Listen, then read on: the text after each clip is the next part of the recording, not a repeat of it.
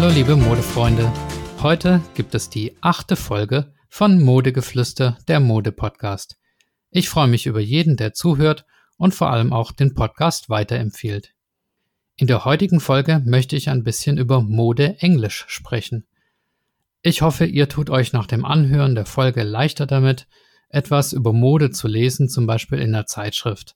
Denn Mode hat halt auch ihre Fachsprache und sehr vieles davon ist eben auf Englisch.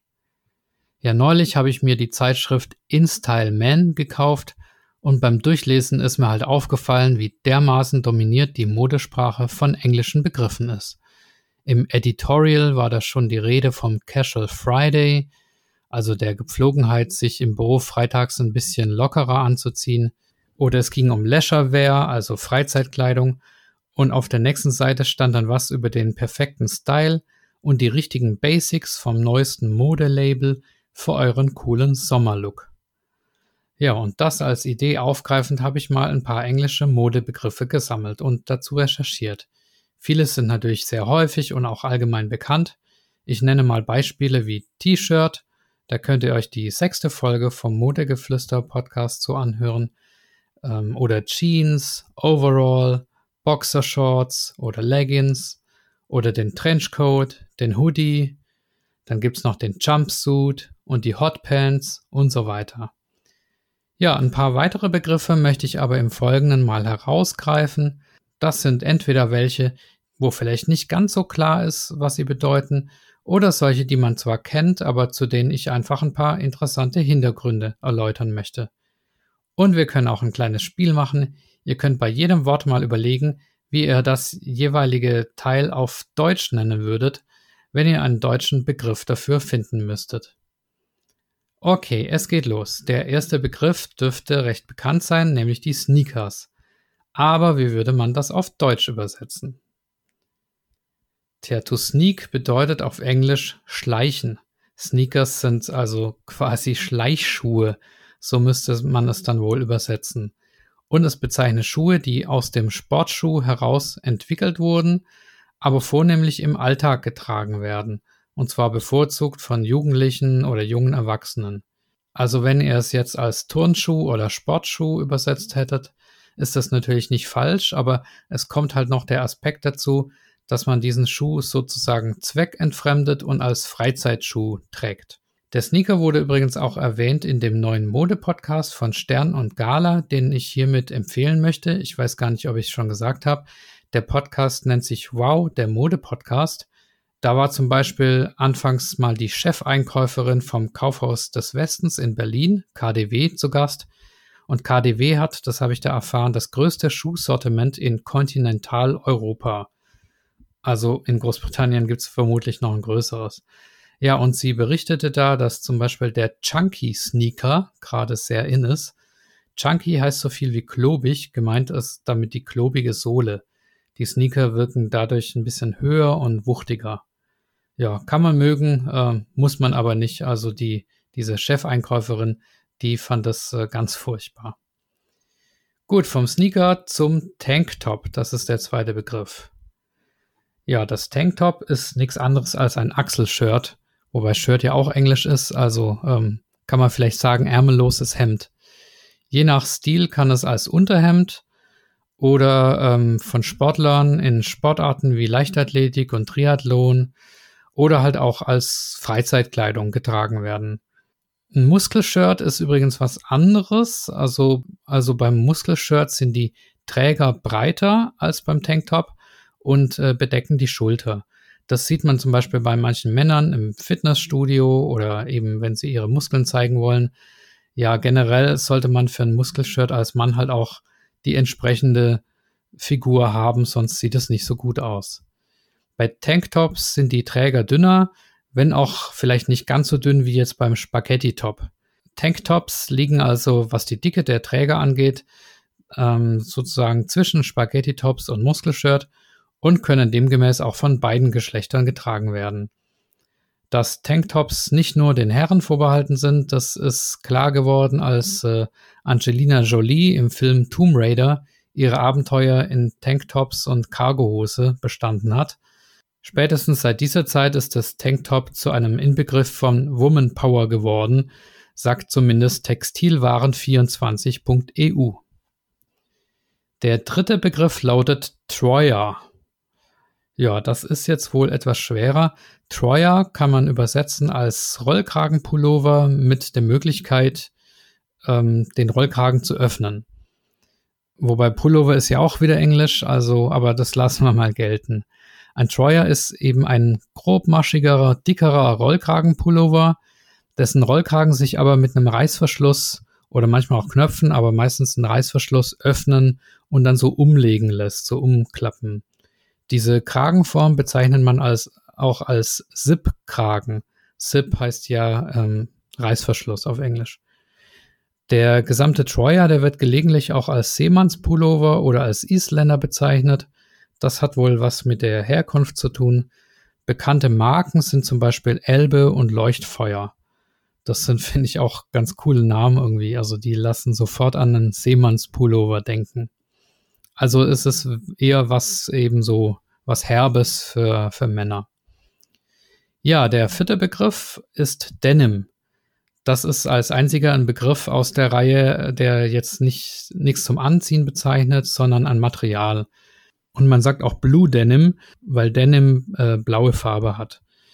Äh, also genauer gesagt ist Denim eine Handelsbezeichnung für ein bestimmtes Baumwollgewebe, ein sehr haltbares und strapazierfähiges, aus dem deswegen auch die Jeans hergestellt wird.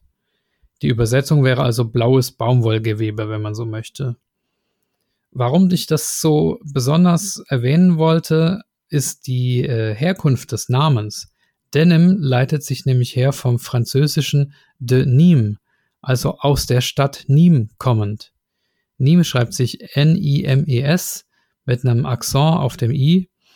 Und äh, ja, in dieser Stadt wurde dieses Gewebe Denim äh, als erstes hergestellt und daher de Nîmes. Gut, der fünfte Begriff lautet Buckethead. Bucket heißt ja Eimer, aber auf Deutsch heißt es nicht Eimerhut, sondern Fischerhut oder Anglerhut, weil man ihn halt häufig auch bei Anglern sieht. Wer da jetzt kein Bild dazu hat, stellt euch so eine große Müslischüssel vor, umgedreht und dann noch unten mit einer Krempe versehen. Dann habt ihr ein Buckethead vor Augen. Mich erinnert das ein bisschen so an einen Hut aus alten Kinderzeiten, den mir meine Eltern aufgesetzt haben. Also sie machen den Träger jetzt nicht automatisch zu einer cooleren Person, würde ich mal sagen. Aber er ist gerade echt wieder in Mode. Also das kann man zum Beispiel nachlesen auf hut-styler.de oder auf instyle.de. Aber ich würde sagen, man muss ihn tragen können. Also man sieht da schnell aus wie so ein peinlicher deutscher Jurist, nicht Jurist, sondern Tourist. So. Also man sieht da schnell aus wie ein peinlicher deutscher Tourist. Uh, aber gut, es ist Geschmackssache, also wie immer bei Mode. Nummer 6 ist der Crop Pullover. Wie übersetzt man das jetzt? Am besten einfach als kurzen Damenpullover. To crop ist Englisch für beschneiden. Und ein Crop Pullover ist ein Pullover, der, der eben nicht normal bis nach unten reicht, sondern quasi nur zur Hälfte nach unten, also bis unter die Brust. Das heißt, er lässt die Taille unbedeckt. Auch da gilt ganz besonders, man muss es tragen können, beziehungsweise in dem Fall Frau muss es tragen können. Das, äh, der Crop Pullover passt natürlich eher zu Ladies mit schlanker Taille und weniger zu Madame oder Mr. Dickbauch. Ja, insbesondere als Rollkragenmodell gilt es als Hingucker und streckt nochmal den Oberkörper, also auch für kleinere Frauen durchaus empfohlen. Und auch Crop Pullover liegen aktuell wieder im Trend, nachdem sie in den 90ern schon mal in Mode waren. Kleiner Warnhinweis von www.desired.de. So schön der Crop Pullover Trend auch ist, besonders praktisch ist er nicht. Je nachdem, wie kurz dein Pullover ist, kann es schon mal passieren, dass du beim Hochheben der Arme mehr Preis gibst, als du möchtest. Deswegen auch der Rat von äh, desired.de, trage unter dem Crop Pullover einfach immer ein Bandeau Oberteil. So kann nichts schiefgehen. Okay, und Nummer 7 ist ein Schuh, und zwar der Loafer. Ein Loafer ist ein Schlupfhalbschuh mit Absatz. Also einfach ein Schuh zum Reinschlüpfen. Aber mit Absatz. Schlupfhalbschuhe ohne Absatz, wie zum Beispiel Moccasins, zählen nicht zu den Loafern. Die ersten Loafer wurden um 1910 in Amerika hergestellt. Ähm, dabei handelt es sich um das Modell, das heute Penny Loafer genannt wird. Der Name kommt daher, weil, weil viele Studenten es ab den 1930er Jahren in den Universitäten getragen haben, gerade an den führenden amerikanischen Universitäten, und die steckten angeblich vor ihren Klausuren einen Penny als Glücksbringer in die Aussparung der Schaftbrücke über dem Rist. Ähm, okay, also die steckten den da irgendwo rein in den Schuh und daher wurde er Penny Loafer genannt. Ja, fand ich eine schöne Geschichte eigentlich. Schuhe könnte man noch weitere behandeln, wie zum Beispiel Pumps, High Heels, Mules, aber das wäre dann doch des Guten zu viel. Ja, sieben Begriffe. Ich glaube, das äh, reicht für heute. Ich hoffe, ihr habt was gelernt und habt euch unterhalten gefühlt. Ach, zum ersten Punkt, dem Sneaker, fällt mir gerade noch ein kleiner Tipp ein, den ich bei meinem Lieblingsmode-YouTuber Costa Williams gehört habe. Ähm, gerade an die Männer richtet er sich. Und zwar im Sommer zu kurzer Hose bitte keine normalen Socken tragen, sondern entweder barfuß oder verkürzte Socken, also Sneaker-Socken. Weil wenn die Socken so in den Schuhen hochstehen, dann äh, sieht das doof aus. Aber Achtung, bei Sneakersocken gibt es auch unterschiedliche Höhen, nämlich solche, die so halb hoch sind, die man dann aber trotzdem in den Schuhen sieht. Das kann man besser vermeiden, indem man die ganz kurzen kauft. Die nennen sich Invisibles, also unbesichtbare, oder auch Füßlinge. Die verschwinden dann quasi komplett im Schuh. Also guckt euch äh, die Sneakersocken vor dem Kauf genauer an, welche Höhe sie haben. Okay, das war es jetzt wirklich. Noch ein Hinweis in eigener Sache.